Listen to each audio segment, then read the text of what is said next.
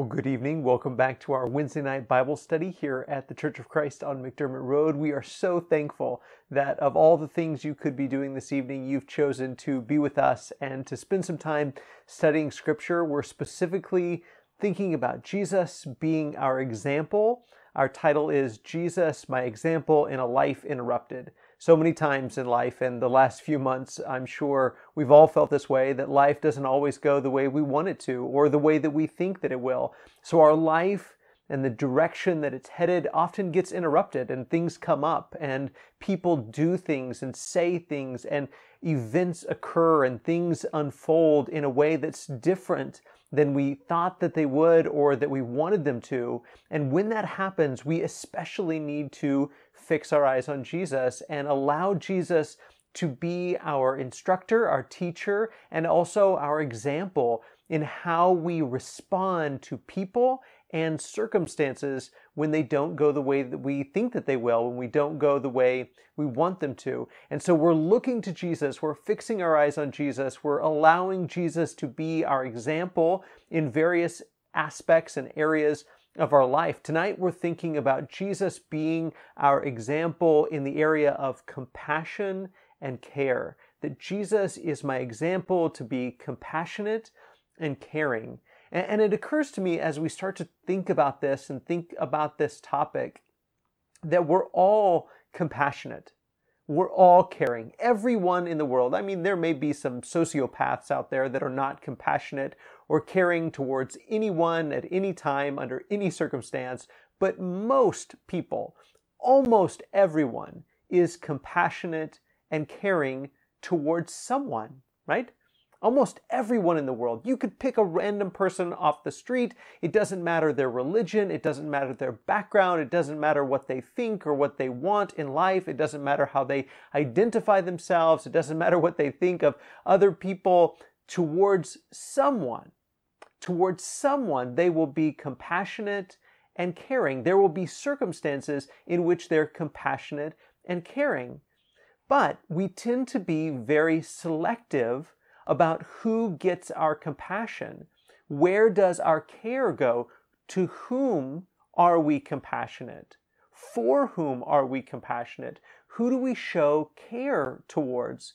That's, that's also what we have to look to Jesus as our example about. We have to look to Jesus and ask him not only how should I be compassionate, but to whom should I be compassionate? Not only how should I care for people, but what sorts of people ought I be ought I to be caring for? Who ought I to be caring for? Where should my compassion and my care be directed? That's really what we need Jesus to instruct us about because again, we're all pretty naturally compassionate and caring towards some people.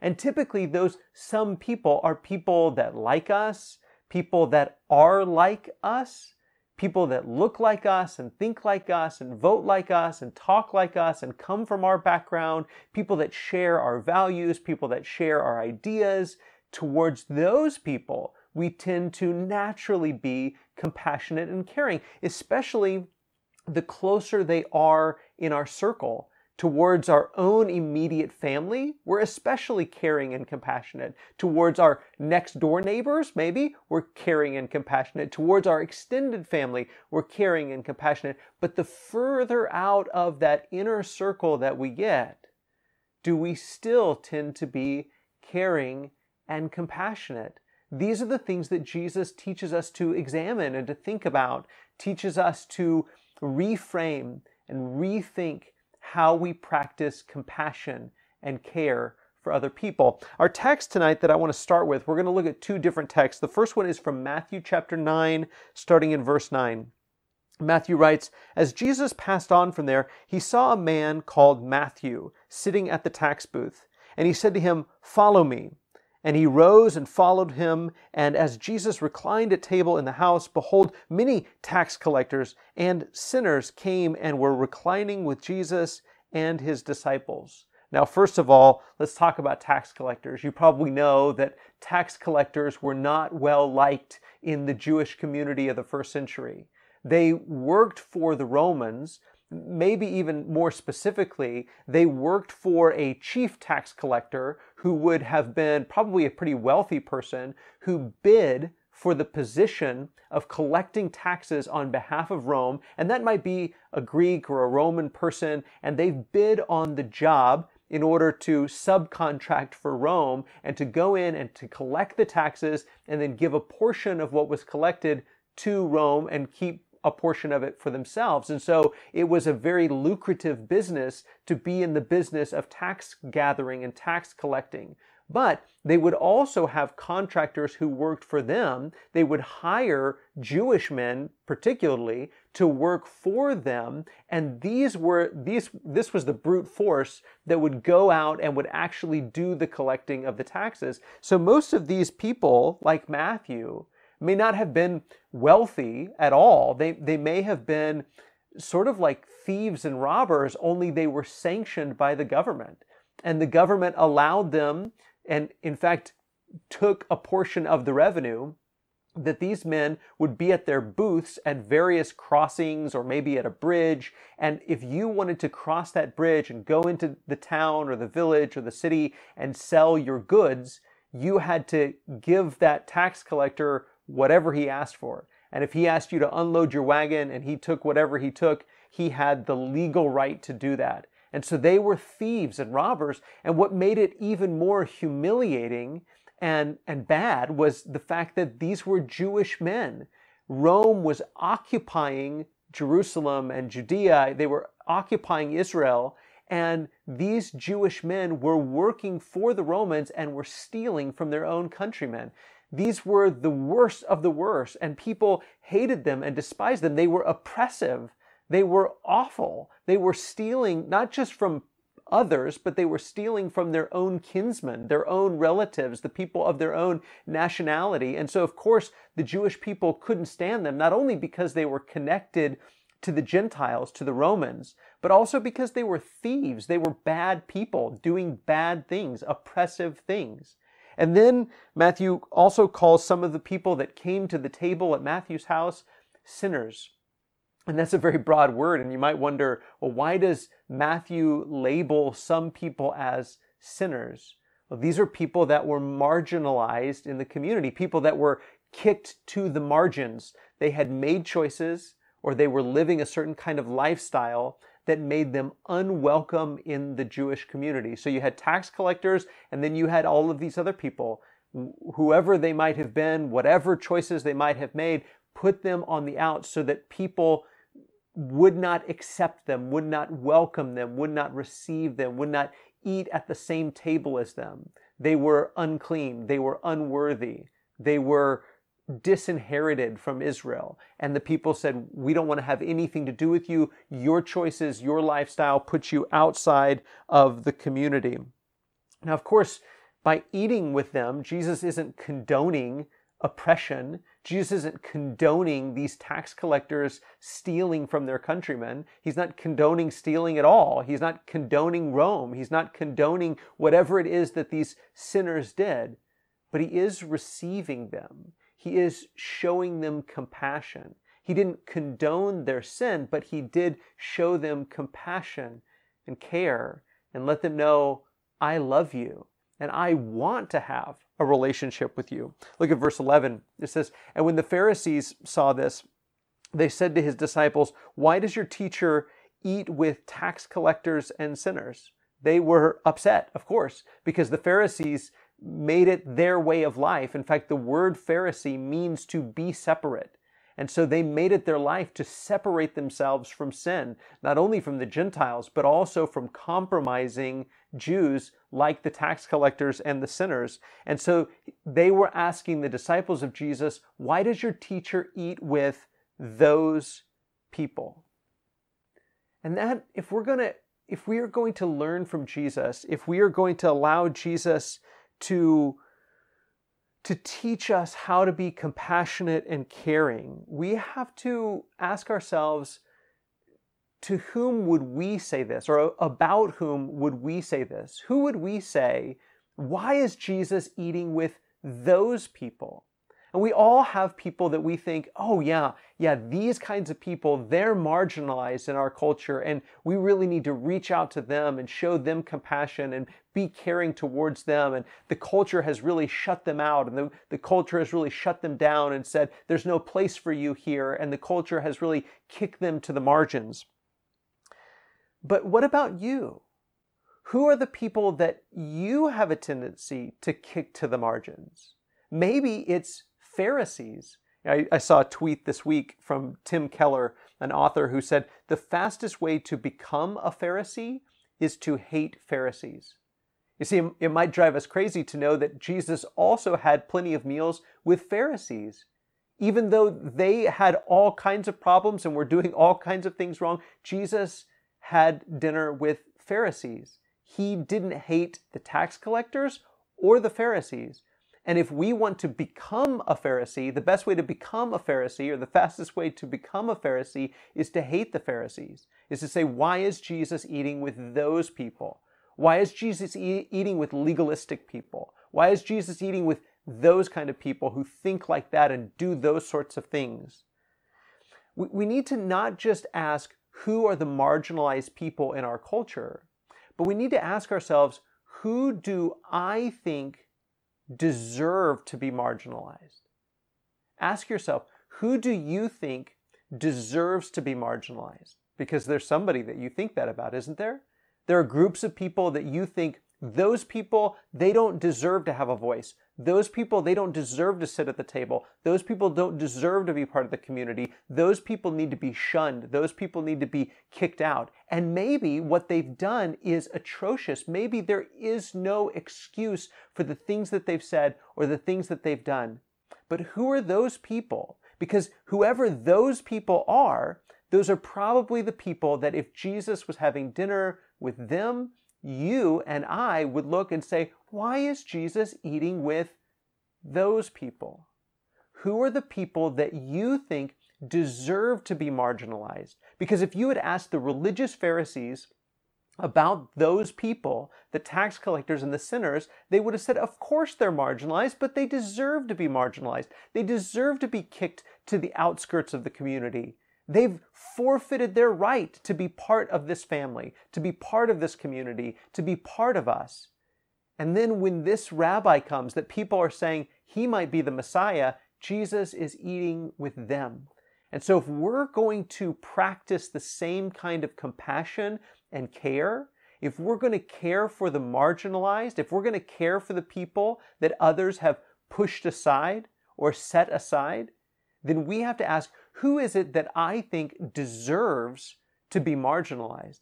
Because that's probably the kind of person with whom Jesus would be eating and we would be scandalized and we would say, Why is Jesus eating with them? So if we want to put ourselves in Jesus' shoes and learn from his example, that's the kind of question we need to ask. And then it says in verse 12, but when he heard it, when he heard this question, he said, Those who are well have no need of a physician, but those who are sick. Go and learn what this means. I desire mercy and not sacrifice. For I came not to call the righteous, but sinners. Now, Jesus is quoting when he says, I desire mercy, not sacrifice, he's quoting Hosea chapter 6 and verse 6. And Hosea is all about God calling his people. He keeps calling to them, yet they continue to be unfaithful. He keeps saying, Come back to me, come back to me, come back to me, come back to me. And they keep going away and they will not listen to him. And all God wants from them is, I want you to love me. I want your faithful love. I don't want your sacrifices. I don't want your ceremonies. I don't want your rituals. What I desire is your steadfast love. What I desire is your return. What I desire is your repentance. What I desire is your devotion. And the Septuagint, which is the Greek translation of the Old Testament, the, the Septuagint uses the word mercy. I desire mercy, not sacrifice. It isn't that God wants, obviously, God doesn't want his people to show him mercy. It's that he wants to show them mercy. God is saying to his people, I desire to show you mercy, not to demand sacrifice. I desire to show you mercy, not to demand sacrifices from you. All I want is for you to come and love me and be devoted to me, and then to show mercy to others. I want to show you mercy, and I want you to show mercy to others. That's what I want more than your sacrifices, more than your rituals, more than your ceremonies. What I want is your love. What I want is your devotion. What I want is to show you mercy, not to demand from you sacrifices. That's what God has always desired is to show his people mercy and then to have his people show mercy to others. And isn't that what Jesus is saying? Jesus came to extend mercy to sinners. That's what Jesus came to do. Not to heal the people that are already well, but to heal the people who are sick, to extend mercy to sinners. And so Jesus is quoting God, saying, This is what God desires. God desires mercy, not sacrifice. And so, of course, when the Son of God comes, when the Messiah comes, of course, this is what he's going to be doing showing mercy, extending mercy, calling people, calling sinners, calling the broken, calling the people that everybody has said they're beyond hope, they're beyond healing, they're beyond fixing, they, they deserve to be on the outside of the community. It's those people that God has always, always had a heart for and said, I want you to sit at my table. I want you to be part of my family. I want to show you mercy. And so Jesus says, Go, learn what this means. I desire mercy, not sacrifice. I came not to call the righteous, but sinners. The Pharisees had the wrong idea about God.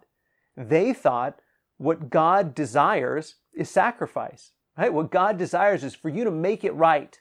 You broke it and you need to make it right. You broke it and you need to fix it. You broke it and you need to make restitution. You need to make things right. You need to fix this broken relationship.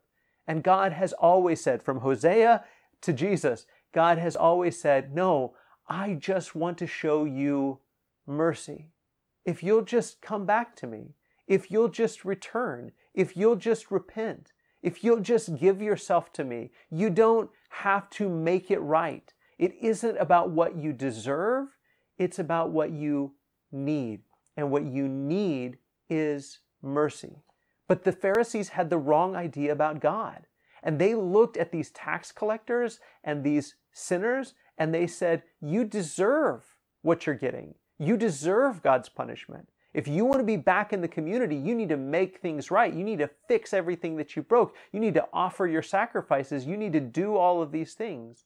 And Jesus comes, and when these sinners begin to come towards God, Jesus begins to move towards them and sits down and has a meal, has a meal with them. And of course, that drives the Pharisees up the wall, but it, it makes them, it, it makes them so angry because they don't understand God. That what God desires is mercy, not sacrifice. What God really desires is for sinful people to come home and have the opportunity to show his mercy and his steadfast love to them. Now, along the same lines, look at Luke chapter 15.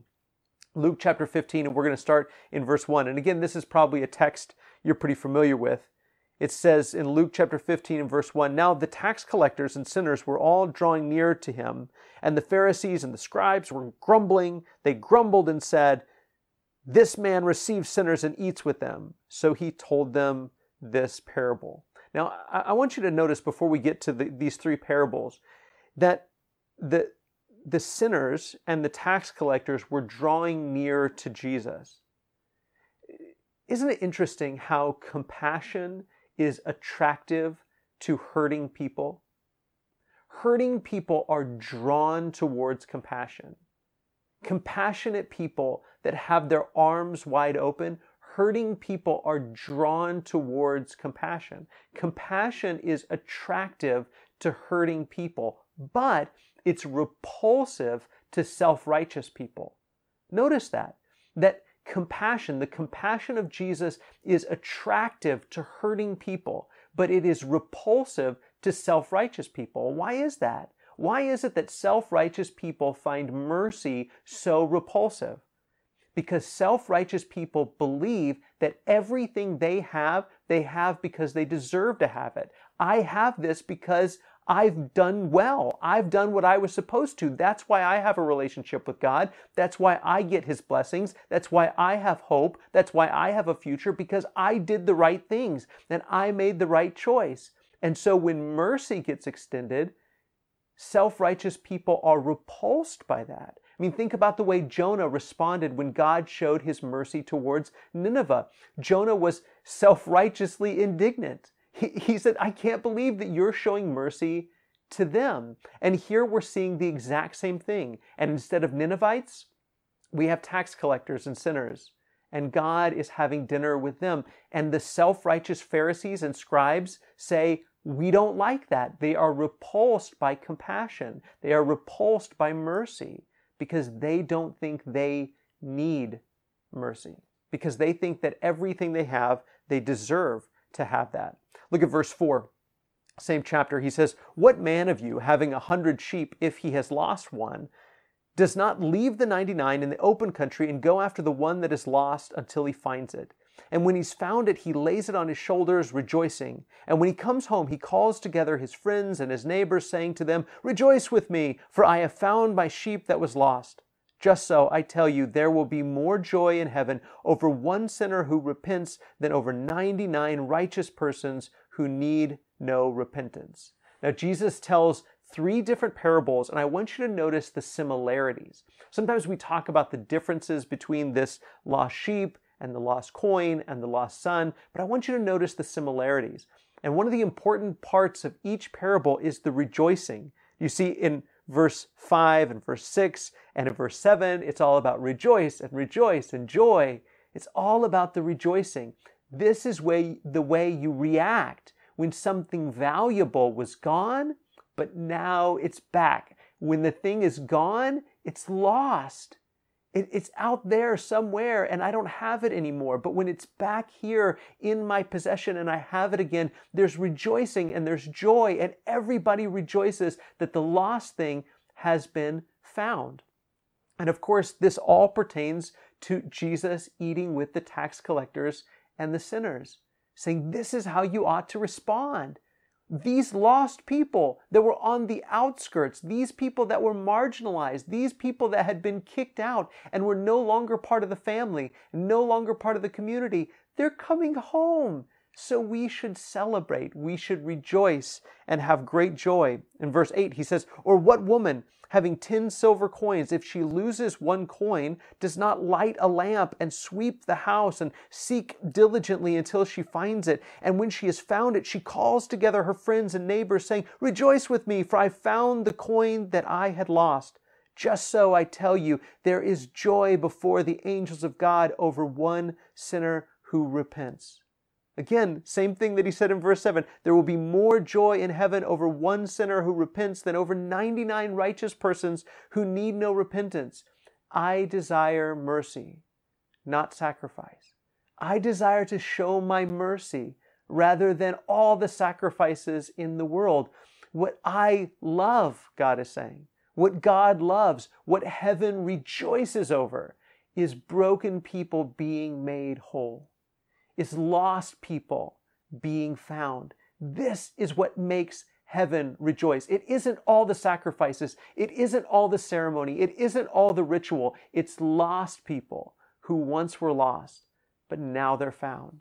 So Jesus is saying, Of course, this is what I'm doing. Of course, these are the people that I'm eating with because they're lost and now they're coming home.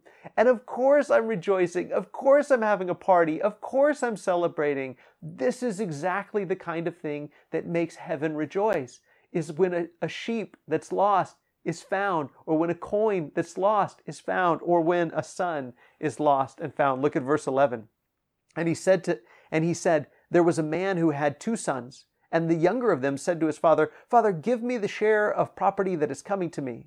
And he divided his property between them. Not many days later, the younger son gathered all that he had and took a journey into a far country. And there he squandered his property in reckless living. And when he had spent everything, a severe famine arose in that country, and he began to be in need. So he went and hired himself out to one of the citizens of that country, who sent him to, into his field to feed pigs. And he was longing to be fed with the pods that the pigs ate, and no one gave him anything. Now, you, you might read this and you think, you know what? That's, that's what he deserved. He was, he was ungrateful. He was rebellious. He took his inheritance and he left and he squandered it, and a famine came and he lost everything. You know what? That's what happens. You reap what you sow. You, you, you, did bad things and bad things happened to you. So you might read this story and say, the, the son is getting what he deserves. And, and, and that's true. He is getting what he deserves. And then it says, verse 17, but when he came to himself, he said, How many of my father's hired servants have more than enough bread, but I perish here with hunger? I will arise and go to my father, and I'll say to him, Father, I have sinned against heaven and before you. I am no longer worthy to be called your son. Treat me as one of your hired servants. And he arose and came to his father, but while he was still a long way off, his father saw him and, here's the phrase, felt compassion. Felt compassion and ran and embraced him and kissed him. And the son said to him, Father, I've sinned against heaven and before you. I am no longer worthy to be called your son. But the father said to his servants, Bring quickly the best robe and put it on him, and put on a ring on his hand and shoes on his feet, and bring the fattened calf and kill it, and let us eat and celebrate. For this my son was dead and is alive again. He was lost and is found, and they began to celebrate. The Father isn't interested in retribution. He isn't interested in the Son paying back everything that he squandered away. He doesn't say, okay, son, you're gonna, you're gonna have to work many years before you make back, make good, fix everything that you broke. He doesn't say anything like that. Instead, he simply celebrates. Why? Because he says, My son was dead to me, and now he's alive. He was lost, but now he's found. So, of course, he's not interested in sacrifices. He's not interested in restitution. He's not interested in retribution. He's not interested in getting back or getting even. He's only interested in mercy. And this exactly, this is exactly the picture that the whole Bible gives us of God. This is what God wants for his people. I want you to come home. I want you to be made whole. I want you to repent. I want you to come back to me. I want to show you mercy. And then to have you show mercy to each other. He's only interested, of course, because he's a father, he's only interested in his son's well being. You were dead and now you're alive. You were gone and now you're home. Look at verse 25. Now his older son was in the field, and as he came and drew near to the house, he heard music and dancing. And he called one of the servants and asked what these things meant. And he said to him, Your brother has come, and your father has killed the fattened calf, because he has received him back safe and sound. But he was angry and refused to go in. His father came out and entreated him, but he answered his father, Look, these many years I've served you, and I never disobeyed your command. Yet you never gave me a young goat that I might celebrate with my friends. But when this son of yours came, who has devoured your property with prostitutes, you killed the fattened calf for him. Do you notice how the brother, this older brother, has no compassion, no care? His only concern is for himself. He tells his father, Why don't you celebrate my sacrifices? Why don't you celebrate my righteousness? Why don't you celebrate all the good things that I've done? And his father, shockingly so, it might be a little shocking. The, the father is more interested in mercy than in sacrifice. He's more interested in showing mercy towards the son who came home than he is the sacrifices and the hard work and the diligence of the one who stayed there. That's not to say that those things weren't important or that it was a bad thing that the older son stayed and did what he was supposed to do. But this is God's heart. God's heart is that he desires mercy, not sacrifice. God wants lost people to come home. And of course, we all read this story and we say, Thank you, God, that you're like that because I was the prodigal son. I was the one who went away and I did bad things and I've come back. And now thank you that you've shown me mercy. But that's not really the point of this parable. The point of this parable is not to put yourself in the shoes of the prodigal son. The point of this story is to rebuke the people that are acting like the older son. Because remember the context. The context is there are these Pharisees, scribes, who are being like the older brother. So, what's all the partying about? What's all the celebrating about? What's this music and dancing you got going on over here? Why are you eating with these people that have squandered their inheritance? These people that have done things that are so inexcusable and wrong. Why are you celebrating with them? Why are you rejoicing with them? Why are you having a party with them? And Jesus explains because this is what you do when you find a lost sheep. This is what you do when you find a lost coin. This is what you do when your son was dead, but now he's alive. When your son was lost, but now he's come back home. You rejoice, you celebrate, because God desires mercy not sacrifice. Look at verse 31. And he said to him, Son, you are always with me, and all that is mine is yours. It was fitting. It was only appropriate. It was fitting to celebrate and be glad. For this your brother was dead and is alive. He was lost and is found. The Pharisees and the scribes should have done exactly this because that's what heaven was doing. Heaven was throwing a party. Heaven was celebrating because these sinners, these people that had been so broken, so, so disobedient, so rebellious, that had gone away and they were on the outskirts, marginalized by the community. And again, the community, the religious, God fearing community, said they deserve to be marginalized. Don't feel sorry for them. They deserve to be marginalized. And Jesus shows up and shows them compassion and care. And instead of running away from them, he runs towards them. And, if, and instead of saying you're unworthy, he says you're valuable. He says, in fact, in fact, I'm going to leave the 99 and go after you. And again, that makes us feel really good if we feel like we're the one. And it's true, we are the one. Jesus came and rescued us.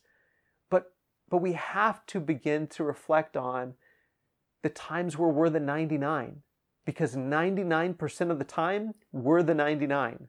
We're the religious people that are saying, hey, what about us? We're over here doing what we're supposed to, Lord. Where's our party? Where's our celebration? And Jesus says, no, no, no. Right now is the time to go and take care of the one, the one who has the need, the one who has the brokenness, the one who's hurting. I'm going after him. I'm going after her. And you need to have the same type of reaction, the t- same type of rejoicing, the same type of celebration. This is what the shepherd does when he comes home and he brings the one with him. He calls all of his friends and says, Hey, rejoice with me. And heaven is doing the same thing, saying, Rejoice with me. Someone who is lost has now been found. And so we have to ask ourselves, who are those people that we would say, Why is Jesus eating with them? Who are the people that we think deserve to be mar- marginalized, deserve to be kicked out, deserve to not be shown compassion and care? The ones we think deserve to be cut off. And then we have to realize those are the people probably who most need our compassion and care. So I want to ask this question What would it look like to follow Jesus' example of compassion and care. I want to make three suggestions based on the text we just read. Three suggestions about what it looks like to follow Jesus' example of compassion and care. The first one is exactly what they accuse Jesus of receive sinners, open your arms to the marginalized. Now, again, that doesn't mean condoning sin. It doesn't mean that we say there's you, you've not done anything wrong. Jesus called sin sin. These people were repenting. They, they were changing their behavior. They were not wanting to continue on the path that they were on. But so many times, because we lack compassion, we are not attractive to hurting people. Hurting people are not attracted to self righteous people. In fact, self righteous people find mercy and compassion to be repulsive. And if we're honest, sometimes we fall into that category, don't we? I know I have. I know there are certainly people in my life or in, in the world that I look at and I say, you deserve to be marginalized. You, you deserve to not be shown mercy. You deserve not to be shown compassion. And then we reflect on the compassion and mercy that God has shown to us and how he desires us to show that type of mercy and compassion and care for others. And so we have to open our, our arms to the marginalized, not just the marginalized that other people have marginalized, but the people that we have marginalized. The people that we said, you ought to be ashamed of yourself. Why did you do that? And they begin to realize, I was wrong. I shouldn't have said that. I shouldn't have done that. And then we, we don't say, well, until you make it right, I'm not going to forgive you. Until you fix everything, I'm not going to let you back in. We open our arms and say, Come home. Come home, because that's all we desire. All we desire is mercy, not sacrifice. And then, secondly, ask, What do hurting people need rather than what will well people think? Think about that for a second. We need to be the kind of people who ask, What do hurting people need rather than what will well people think? Jesus wasn't concerned with what do the well people think about my care for the sick people. Jesus was only concerned about what do the sick people need? What do the hurting people need? So many times we are worried, what will all of the religious people think? What will all of my friends think? If I make friends with them, if I reach out to them, if I open my arms to those people, what will all of my friends and family think? Jesus wasn't concerned with what will the well people think. He was concerned with what do the hurting people need. That needs to be the question we ask. What do hurting people need? That's what compassion and care is all about. It's about what do hurting people need? What is in their best interest? Not what do they deserve, but what do they need? We have to stop asking what do they deserve and we have to start asking what do they need? That's what compassion and care is all about. The, and then finally, number three, be celebratory rather than cynical when anyone moves in the right direction. See, we have this tendency, don't we? At least I have this tendency to be cynical when certain people make a move in the right direction. When they start doing things that are good and right, and we say, yeah, well, you know, they're just saying that, or they're just doing that, or that's just a show, or that's just a facade, or they're really just a hypocrite, and they just want you to think that they've changed, but they haven't really changed. Just watch, they'll mess up again. Jesus teaches us not to be cynical, but to be celebratory. Celebratory, not cynical. We need to celebrate when anyone moves in the right direction. Yes, what they did was wrong. What they said was wrong. Yes, they come from a group of people that everybody has said they don't deserve compassion. They don't deserve mercy because of how they vote, because of how they think, because of what they've said. But instead of being cynical, when I see someone making a move in the right direction, I want to be celebratory. I want to say, yes, that's exactly the way we ought to be. And we ought to be moving toward one another rather than away from one another, showing each other compassion and care because we're all on this journey together. And there's another thing that Jesus is perfect, yet he's the one who's willing to do all of these things for those who are so very imperfect.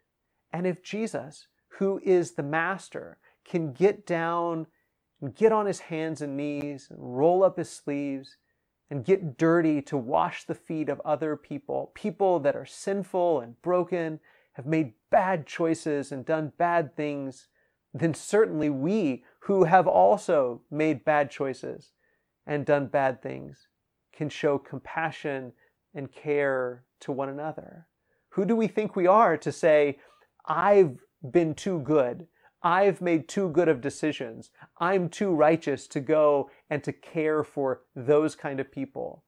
If Jesus, who is the perfect one, who is the shepherd, could leave heaven and come here to rescue us, then we ought to be about the same type of business. We have to be the kind of people who desire mercy, not sacrifice, who are asking, what do hurting people need? Not what will well people think.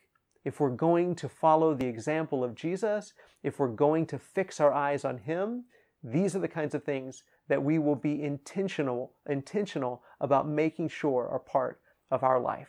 I love all of you and I appreciate you so very much. This is something that we all struggle with and we're all working on. If we can help or encourage you, please let us know how. We hope that you have a wonderful rest of the week. God bless you. Take care.